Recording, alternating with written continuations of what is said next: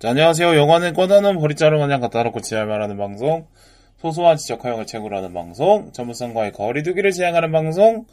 어디 영주 어머에서 영화는 좀 봤니?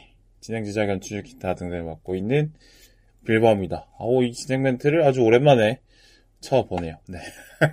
그간, 아, 콜라보 방송에 받아서 좀 부끄러워가지고 안 했던 것 같은데, 아, 혼자 하는 방송에서는 열심히 꼭 해보도록 하겠습니다. 자, 현재 시간 2023년 4월 26일 오후 7시 45분 지나고 있고요. 오늘은 61번째 시간 영화 드림을 다루도록 하겠습니다. 음... 자, 일단 영화 보니까 이 영화는 이병헌 감독에 대한 이야기를 깊게 다루지 않을 수 없는 것 같아요. 네, 이병헌 감독은 항상 자기 스스로가 정말 많이 드러나는 그러니까 이병헌 감독 스스로의 캐릭터가 어, 영화에 많이 묻어나는 사람이라고 저는 봅니다. 영화를 뭐, 연출하는 느낌, 영화에서 받는 그 느낌들, 아니면 캐릭터의 구성 이런 것들이 아 이병헌 감독 스스로가 참 유쾌하고 재밌는 사람이라는 거가 많이 보여요. 그게 영화에 많이 반영되는 감독이라고 생각을 합니다. 그게 대중들이 좋아하는 또 취향이기도 하고요. 그래서 사랑받는 감독이 되었다고 생각을 합니다. 자, 이병헌 감독의 특징 중에 하나가 뭐 대사가 좋다, 어, 티키타카가 좋다, 뭐 이런 거 있지만 전반적으로 루저에 대한 사랑, 관심, 애정 이런 게 있는 것 같다 고 봅니다.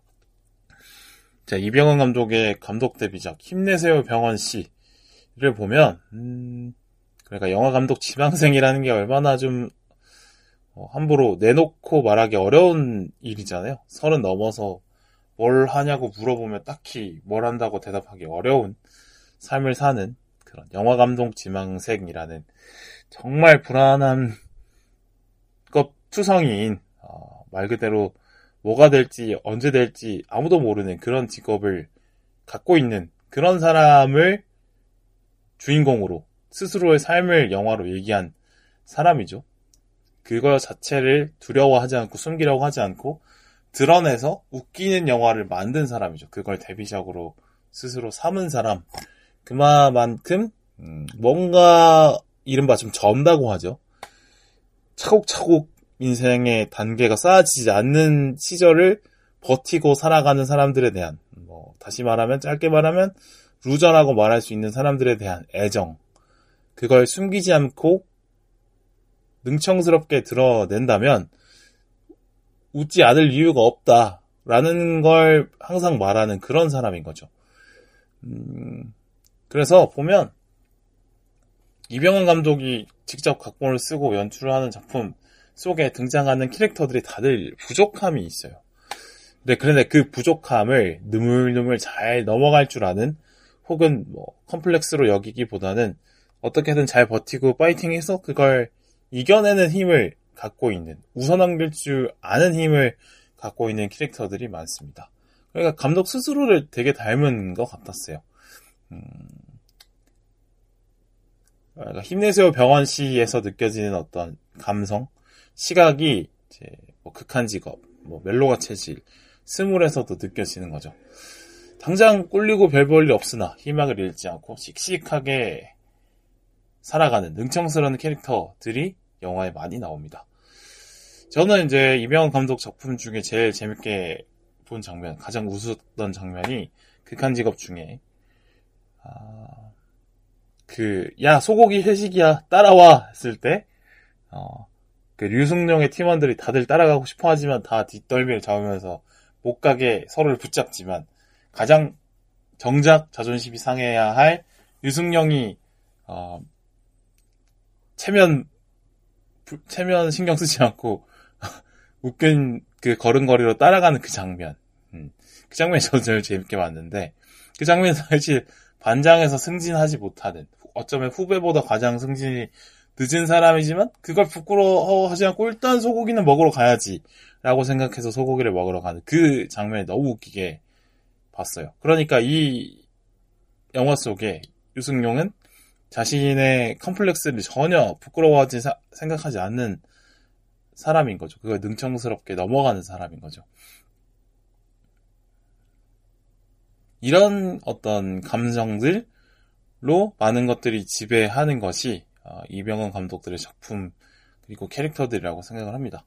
그러나 이 이병헌 감독도 너무 불쌍한 사람들을 갖고 웃음을 만드는 건 좀 어려웠던 것 같아요.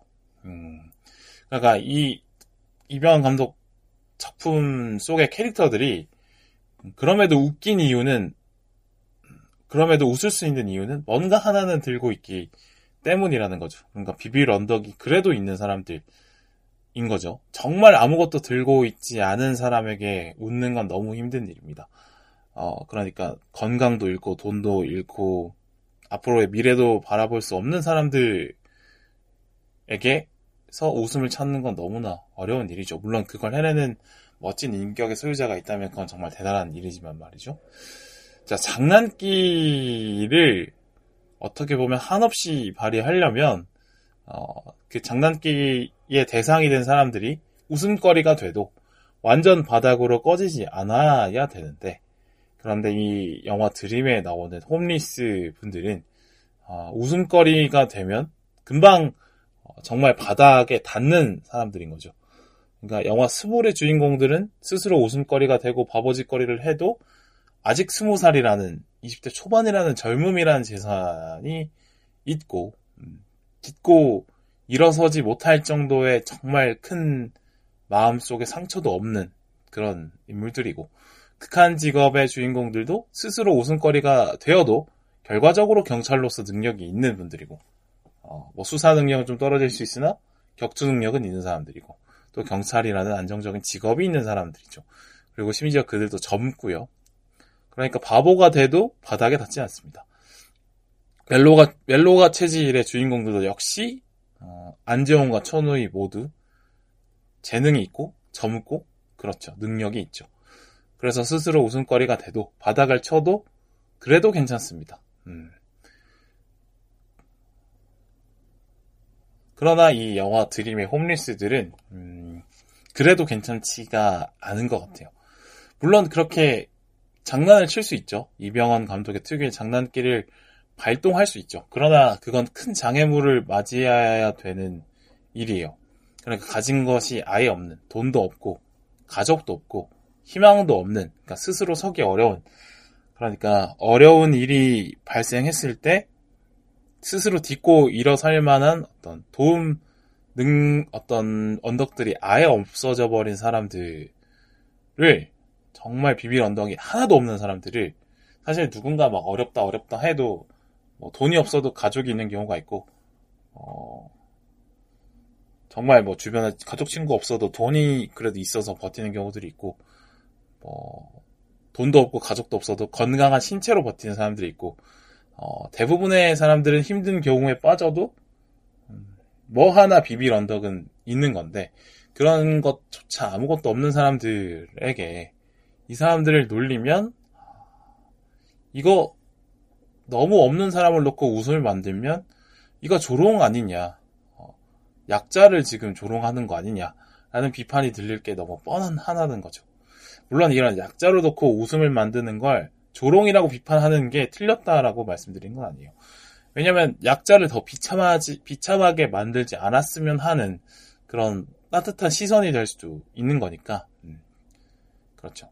그러나 어, 이런 시선들이 있기 때문에 웃음을 만들기 힘들었을 거라고는 생각을 당연히 합니다. 음, 그러니까 뭐 스스로 자아 비판 개그를 하더라도 그들의 상황을 다 이미 설명을 해줬기 때문에 그 상황 자체가 우, 마냥 그냥 웃기긴 좀 어려운 거예요. 네, 그 사람들은 바닥에 금방 닿을 듯하게 아슬아슬한 처지에 있는 사람들이니까. 그래서 이명환 감독이 어, 특유의 그 대사빨로 능청스러움으로 웃음을 만들기에는 한계가 이미 많이 정해져 있는 상황이었던 것 같습니다. 그래서 웃음을 만들기 힘들었으므로 영화가 어떤 해소감을 줄 것이냐를 놓고 볼 때 감동을 주기로 선택을 한 것 같아요. 자, 이런 한계가 있음에도 음, 루저 중에서도 가장 어려운 홈리스 분들의 소재로 영화를 만들기로 선택한 그의 용기를 저는 응원하고 싶더라고요. 홈리스를 놓고 보여지는 사실 시각이 있다고 보는데 대부분의 사람들은 약자를 사실 외면해 버리고 싶어 해요. 정말 자기 친한 인연에 닿아 있는 사람들이 아니면 아, 혹은 뭐 그게 일이 아니면 뭐 복지 일을 하시는 분들이 아니라고 하면 사실 외면해 버리고 싶죠. 왜냐면 외면해 버려도 사실상 아무런 문제가 발생하지 않습니다. 예를 들어서 뭐 권력 자가 뭐 위험에 처해 있을 때 도와주지 않으면 그 사람이 나중에 돌아왔을 때 나를 위험에 빠뜨릴 수도 있죠. 하지만 아무런 힘이 없는 사람을 위험에 빠져 있을 때 도와주지 않아도 어차피 그 사람은 힘이 없기 때문에 어, 그 사람이 나를 해치지 않습니다. 음. 그러니까 어, 이건 좀 인간의 솔직한 내면을 들여다 보면 사실 약자들은 외면해 버리는 게 굳이 도우려고 손을 벌려서 어, 일을 벌리지 않는 게 음, 자기 자신에게는 사실 이득이 되는 상황입니다. 네, 약자를 굳이 도우려고 했다가 나 자신도 위험에 빠질 수 있겠다는 생각을 하게 될 거고 또 앞으로 꾸준히 이 사람을 도와야 되면 귀찮아질 것 같다는 생각도 하게 되는 것이 솔직한 마음들이죠. 또 지금 사회는 좀 더한 것 같아요. 왜냐하면 어, 스스로 남을 도울 만한 여유가 없다. 스스로를 불쌍하게 여기게 만드는 세상이기도 하니까. 왜냐하면 자기 스스로를 남들과 비교해서 불쌍한 존재로 만들 만한 정보가 너무 많아요. SNS만 당장 열어봐도 남들이 그렇게 해외 여행들을 그렇게 많이 가는데 나는 당장 1년에 한두 번, 뭐 1년에 한 번이 뭐야. 그거 못 갈 상황이 너무 많고 뭐 남들은 그렇게 좋은 음식, 좋은 술, 뭐 좋은 데 가서 놀고 하는데 나는 뭐 오늘도 평범한 하루를 보내야 되는 거니까 내가 잘못한 게 없지만 잘못한 것처럼 돼버리는 그런 그렇게 여겨지게 만드는 정보들이 넘치는 세상이니까요. 음. 사실 따지고 보면 정말 남들을 도울 여유가 없냐 생각해보면 그렇지는 않을 겁니다. 어, 정말 생활에 반드시 필요한 비용만 쓸 정도로 돈을 벌진 않으니까 조금의 여유들은 있잖아요. 뭐 친구를 뭐 요즘은 너무 경기가 어려우니까 그런 말도 함부로 하기는 어렵 긴 합니다만 뭐 모든 분들이 다 여유가 있다는 건 아니고 그러나 여유가 있는 분들이 분명히 있다는 거죠. 음, 친구를 만날 여유가 있고 어, 데이트를 할 여유가 있고 뭐 그런 약간의 사치품, 필수품이 아니어도 살만한 돈이 그래도 조금씩 있는 분들이 그래도 많을 겁니다. 근데 그런 사람들도 그런 여유가 있는 사람들도 나보다 더 많은 금전적인 여유가 있는 사람과 비교하면 나는 불쌍한 사람. 음, 나는 저 사람은 어, 해외로 골프 치러 나가서 팽팽 놀 수 있지만 나는 어, 골프 연습장 가서 연습이나 할 수밖에 없는 사람. 아, 난 불쌍해. 라고 여겨지게 만드는 세상이라는 거죠. 네.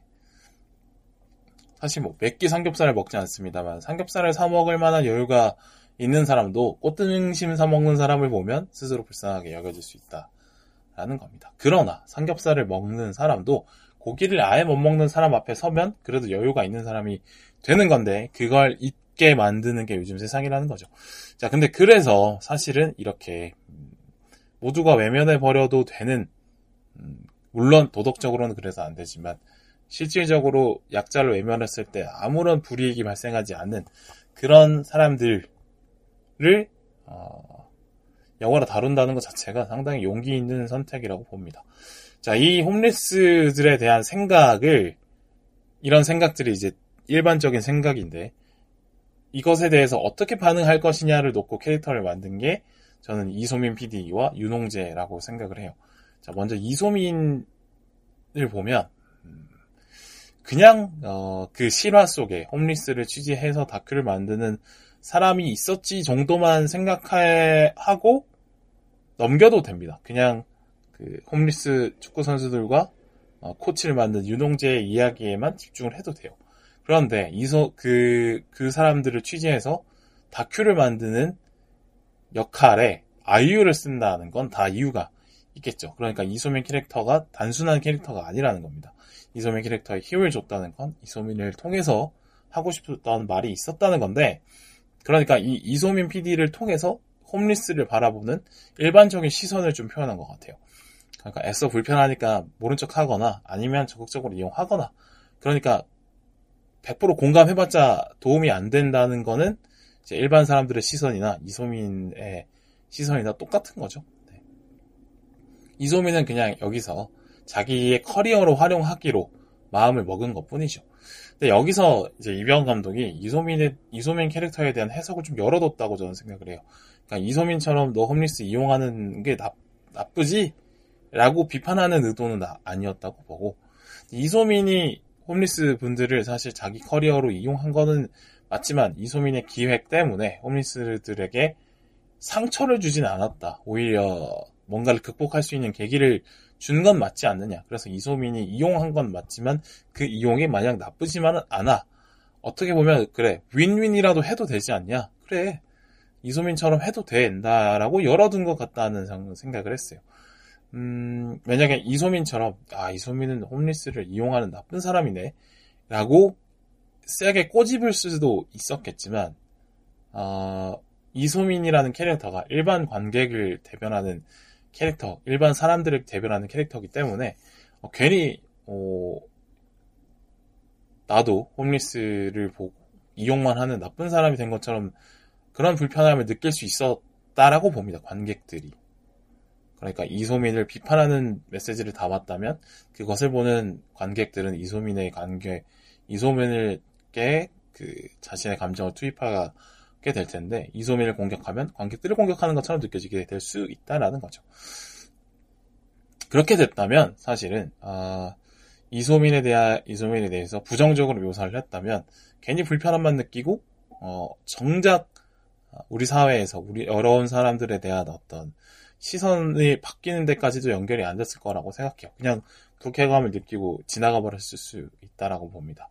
왜냐하면 불편하지만 불편한 사, 진실이지만 불쌍한 사람들에 대한 적극적인 호의 표시는 사실 전혀 의무로 다가오지 않, 않죠.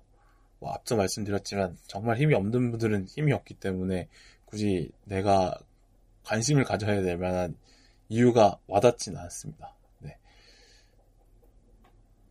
그러나 이소민 캐릭터를 통해서 음, 한번 생각을 해보게 되는 거죠.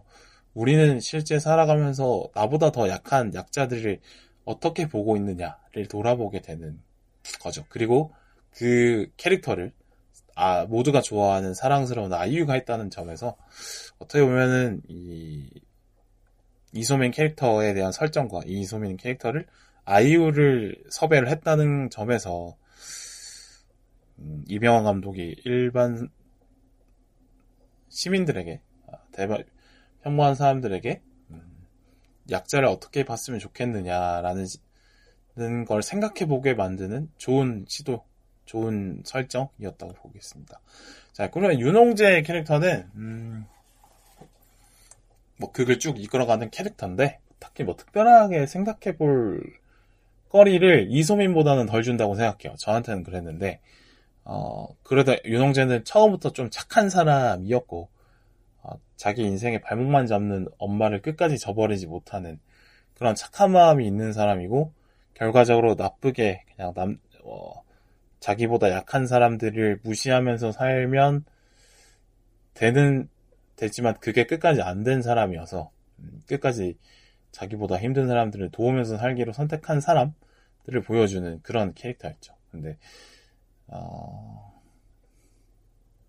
그러니까 이병헌 감독은 이소민과 윤홍재를 동시에 보여주면서 사실 윤홍재처럼 하면 좋은데 어, 윤홍재처럼 사는 사람은 되게 멋있고 존경할 만하고 윤홍재처럼만 안 돼도 그냥 이소민처럼만 해도 괜찮은 것 같아. 어, 그냥 이 사람들을 조롱하지도 않고 뭐 이용을 해도 괜찮은데 이 사람들을 나쁘게 팔아먹거나 어, 조롱하지만 않아도 그래 뭐 윈윈만 해도 그래도 괜찮아 라는 거를 이용재와 윤소민을 동시에 보여주면서 좀 했다라고 봤습니다. 네. 그리고 이제 이 두 사람의 캐릭터를 놓고 영화를 만들어낸 이 두 사람의 캐릭터의 어, 영화를 만들어낸 이 이병헌 감독의 어떤 사람에 대한 애정, 휴머니티를 발견할 수 있었다라고 생각해요. 저는 너무 칭찬하고 싶은 부분이에요. 분명 이제 홈리스에 대한 불편한 시선들이 있음에도 불구하고 그걸 어 그거를 저버리지 않고 그걸 영화로 만들었다는 게 사실 정말 용기 있는 선택이라고 봅니다. 음. 아까서 말씀드렸다시피 대부분의 사람들은 불쌍한 사람들을 보면 그냥 무시하고 싶고 그게 제일 깔끔하고 죄책감을 느끼게 되면 찝찝함으로 느끼게 되는 게 사실 솔직한 생각들이라고 보고 음 제가 그래서 솔직한 고백을 하는 거고요. 저도 사실 말로나 이렇게 하지 예, 저, 저 스스로를 되게 불쌍하게 여기는 게 있고 또 저보다 더 불쌍한 환경에 있는 사람들을 보고도 선뜻 도움을 하지 못하는 비겁한 놈이기도 하니까요. 어쨌든 간에 이제 이병헌 감독은 이 상업영화라는 감독이라는 그 자신의 역할 그러니까 상업영화는 결국에는 상품이고 그 상품을 통해서 이 돈을 지불하고 자신의 영화를 본 관객들에게 어떠한 욕망을 충족시켜야 되는 임무가 있는 사람인데 사실 관객들 중에 홈리스를 욕망하는 사람들은 많이 없을 거거든요. 음, 그러니까 대부분의 이야기들이 뭐 특별한 재능을 갖고 있거나 뭐 특별한 힘을 갖고 있거나 뭔가 그럴싸한 것들이 있는 사람들에 대한 이야기들이 대부분이 많잖아요. 대부분 사실 힘없고 평범하고 뭐 어, 뭐가 빠져 있는 사람들의 이야기는 사실 어, 뭔가를 갖추고 있는 사람들의 이야기의 수에 비해 사실 좀 적죠. 네. 그러니까 이 세상도 보면 정말 힘들고 어렵고 빛이 나 지 않는 부분에서 살아가는 사람들이 사실 대부분일 수도 있으나 실제 우리 미디어 속에 돌아다니는 이야기들을 보면 음, 다 뭐, 다들 멋지고 능력 있고 돈 많고 괜찮고 멋있고 그럴싸한 사람들의 이야기가 더 많은 것처럼 그러니까 실제의 비중보다 미디어 속에 보이는 세상이 훨씬 그럴싸한 사람들이 많은 것처럼 보인다는 거죠. 음.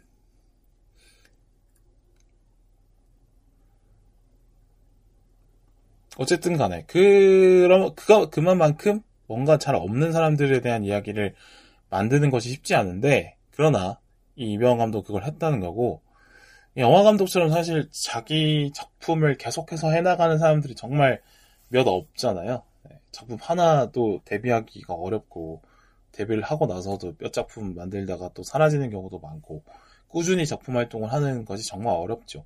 그러니까 영화 감독의 이 시간과 음, 그리고 영화 그 영화 감독을 그 신뢰해서 자본을 투자해 주는 투자자들과 영화 감독을 믿고 출연해 주는 배우들과 이런 신뢰, 영화 감독의 시간과 신뢰는 정말 귀중한 자원인데 이거를 음, 어떻게 보면 좀 별 볼 일 없어 보이는 사람들의 이야기를 만드는데 쓰기로 했다라는 거를 알면서도 선택했다는 거를 그건 엄청난 용기라고 저는 생각합니다. 어, 그거는 어떤 정말 앞에 말씀드린 음, 뭔가 좀 부족한 사람들에 대한 애정이 없다면 그건 불가능한 얘기라고 봅니다. 정말 많은 자원을 어, 홈리스 홈리스 분들의 대한 이야기를 만들기 위해서 쓴 거예요. 그래서 엄청난 저는 용기라고 봅니다. 음, 그래서 그러나 우리가 이 일반 관객들의 입장에서 이병헌 감독에게 불행한 감정을 이병헌 감독을 보고 나서 느끼기를 원하진 않는다는 거죠.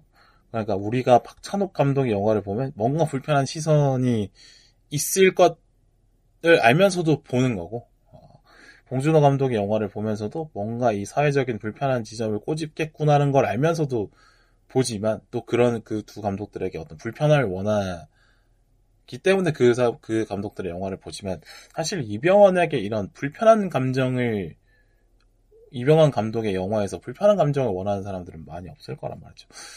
이병헌 감독이라는 사람의 캐릭터가 그렇게 모든 것을 이제 우울하게만 처리하는 사람이 아니기 때문에 그런 거겠죠. 그 어쨌든 자신에게 관객들이 자신의 작품을 볼 때 긍정적인 감정을 원할 것이라는 것을 잘 알고 있었다고 생각해요. 어, 그러나 아까 말씀드린 한계 때문에 웃음으로 가긴 좀 어렵고 그러면 감동 코드를 선택한 것 같습니다. 네. 아까 말씀드린 것 때문에. 아, 금방 바닥에 닿을 수 있는 사람들을 갖고 어, 큰 웃음을 만들기는 어렵다는 거죠. 음, 여기까지 다 좋았는데 저는 그 감동을 선사하는 방식이 잘못됐다고 봅니다. 음, 항상 영화는 설명하는 것보다 보여주는 매체가 돼야 되는데 그것에 실패한 것 같아요. 물론 이해가 되는 부분이 있죠. 이 실화가 어, 고작 두 달 동안 이야, 벌어진 이야기이기 때문에 어, 드라마틱하게 이 홈리스 축구단의 실력의 변화가 있을 수 없다라는 걸 알고 있습니다. 네. 그냥 부족한 실력이지만 최선을 다했다라는 것을 묘사하는 것 이 최선이었겠죠. 그렇 그렇다고 해서 이러한 어려운 점이 있다고 하더라도 해설자라는 장치를 가져온 건 좀 너무 아니었다고 봅니다. 좀 비겁했다라고 생각해요. 그러니까 해설자라는 위치를 한번 생각해 보면 음, 스포츠 중계는 필수적이지만 영화에서는 필수가 아니고 사실 없으면 더 좋다고 보고 등장한다고 하면 최소한으로 사용해야 된다고 저는 생각하는 편입니다. 왜 그렇느냐? 음, 스포츠는 사실 전개를 만질 수가 없죠. 그러니까 어, 승부를 승부에 거짓으로 대하지 않고 각자 최선을 다한다는 전제 하에서 스포츠가 의미가 있습니다. 어, 그러니까 결과가 어떻게 될지 모르지만 각자 갖고 있는 능력 안에서 최선을 다하기 때문에 스포츠를 보는 이유가 생기는 거죠. 그러니까 스포츠에서 승부 조작 사건이 일어나면 엄벌 하는 이유가 있는 겁니다. 최근에 이제 뭐 작년에 골대녀에서 뭐 승부 자체를 조작하지 않았지만 음, 경기의 진행 과정을 편집으로 만져서 했던 것 때문에 PD가 교체되고 뭐 그런 일들이 있었고 사과 방송을 하게 됐고 최근에 이제 그 한국 축구협회에서 어, 승부 조작으로 제명됐던 사람들을 사면해 주려고 했다가 말도 안 된다는 여론에 있어서 바로 다음날 어, 사면을 철회했던 사건이 있었던 것처럼 그건 진짜 말도 안 되는 사건이죠. 아니 승부 조작은 그 스포츠라는 그 자체를 아예 망가뜨린 행위인데 그걸 한 사람들을 다시 살려 사면을 해줘서 뭐 밥을 벌어 먹게 해준다고? 이건 정말 말도 안 되는 사건이었다고 봅니다. 뭐 골대녀야 뭐 승부 자체를 바꾼 건 아니고 뭐 순서 장도 뒤바꿨으니까 뭐 그럴 그건 그래도 뭐 네, 이해를 할 만한데 아 승부 조작은 솔직히 진짜 말도 안 되죠.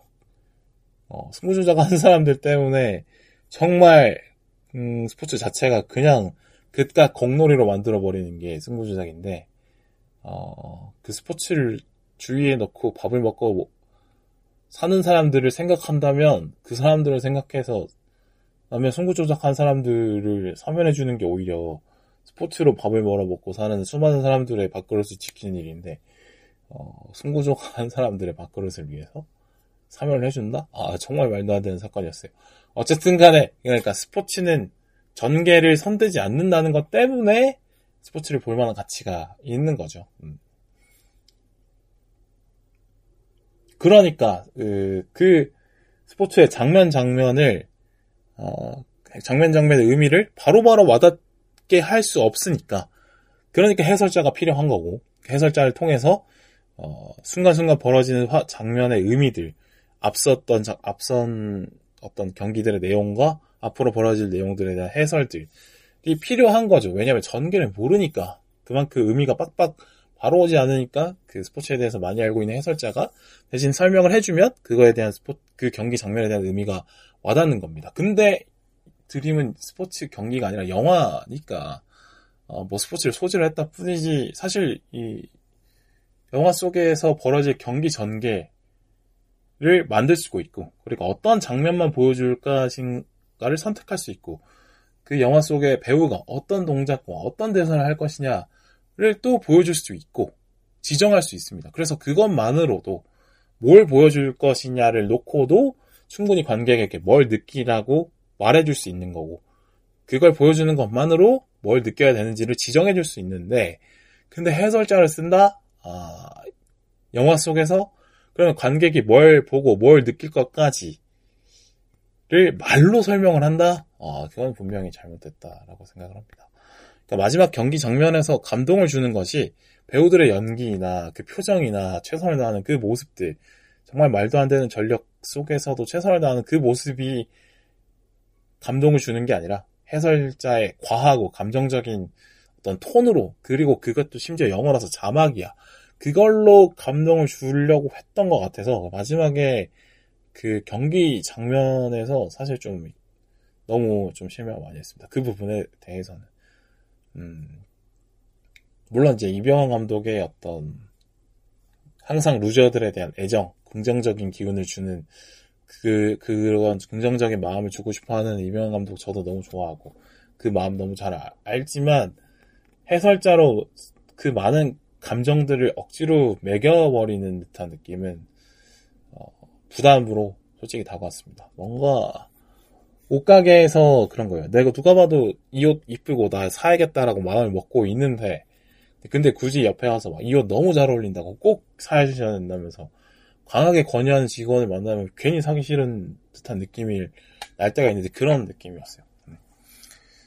음. 그 부분만 아니었다면 저는 너무 추천할 만한 영화가 되지 않았을까 생각을 합니다. 음. 그러나 이병헌 감독은 여전히 빛이 나고 있다라고 저는 말하고 싶고요. 이런 감칠맛 나는 대사로 상황을 정리하고 이해시키고 넘기고 하는 능력은 역시 그런 어떤 어, 긍정적인 분위기를 풍기는 영화 속에서 대사로 많은 것들을 만들어내는 것은 역시 이병헌만한 사람이 없다라고 생각을 하고요. 어, 그만큼 이제 이 영화의 한계 때문에 큰 웃음을 만들기 어려운 상황 속에서도 대사로, 설정으로 웃음을 만드는 능력은 분명히 역시라는 생각을 합니다. 그러니까 이 능력에 대해서 제가 막 굳이 말을 많이 안 했는데, 이거는 이제 이병헌 감독에게 너무 당연한 그 너무 잘하는 일이어서 말을 안 했던 것 같아요. 근데 여전히 어, 대사로 웃기는 거는 정말 재밌었다라고 말씀드리고 싶고요. 자 그리고 음, 이런 어떤 웃음, 뭐 감동을 주는 이런 영화들은 어, 확실히 여럿이서 봐야 되는 것 같습니다. 그러니까 주말 프라임 타임 음, 가족들이 꽉 아, 사람들이 꽉꽉 찬 극장에서 보던지 아니면 뭐 가족, 친구, 친한 사람들이 여럿이 모여서 보는 게 이 영화의 재미를 더 느끼기에는 확실히 좋은 환경인 것 같아요. 그래서 제가 뭐 영화를 아침에 시간 내서 혼자 봐서 많이 못 웃은 것 같아서 그건 좀 그래서 제 평가가 온당하지 않을 수 있는 게 당연한 것 같은 당연히 온당하지 않다는 점 그리고 웃긴 영화는 여럿이서 봐야 된다는 점 말씀드리고 싶고요. 자 마무리로 음 글쎄 뭐 제가 영화 팟캐스트를 한다고 하니까 뭐 주변에서 이 영화 좋아? 봐야 돼? 말아야 돼? 라고 물어보는 분들이 좀 계셔, 계시게 됐어요. 음, 근데 저는 좀 사실 보라 마라 말하는 건 좀 부담이라고 생각합니다. 왜냐면 뭐 여러 번 말씀드렸지만 제가 아무리 뭐 영화를 열심히 분석하고 뭐 글로 쓰고 말로 해봤자 이 영화에 이 영화를 만들기 위해서 일한 분들의 들인 시간과 노력에 비하면 정말 정말 정말 조금밖에 안 돼요. 정말 조금밖에 안 돼요. 그러니까 나와 일면식이 하나도 없는 분들이기도 하고 또 제가 뭐 돈을 내고 보는 거여도 그럼에도 불구하고 어, 이 영화를 놓고 투자한 시간과 노력을 비교해 보면 저는 너무 조금 투자한 사람이라 그래서 영화에 대해서 어, 나쁘다 마다 뭐 보라 마라 말하는 건 저는 좀 부담으로 느낀다라고 말씀을 드리고 싶고 그냥 뭐 저는 근데 왜 제 기준은 그냥 음, 영화 팟캐스트를 꾸준히 앞으로 할 생각이 있는 사람으로서 음, 어, 완전 막 영화 대박 최고. 와 무조건 꼭 봐야 돼. 이런 영화가 아니더라도 어, 제가 스스로 방송으로 만들어서 다룬다는 거는 제가 보면서 아, 재미있게 볼 만한 포인트가 차 있구나. 그걸 찾았다는 뜻이니까. 음, 뭐 제가 저에게 뭐 영화 볼지 말지를 뭐 물어보셔도 뭐 답을 해드릴 수 있고 하긴 한데 그것보다는 아 에피소드를 올리는 영화는 아 그건 애가 뭔가 재밌게 볼 만한 포인트가 있었구나라고 생각해 주시면 좋을 것 같아요. 네. 자, 이 정도로 하고요.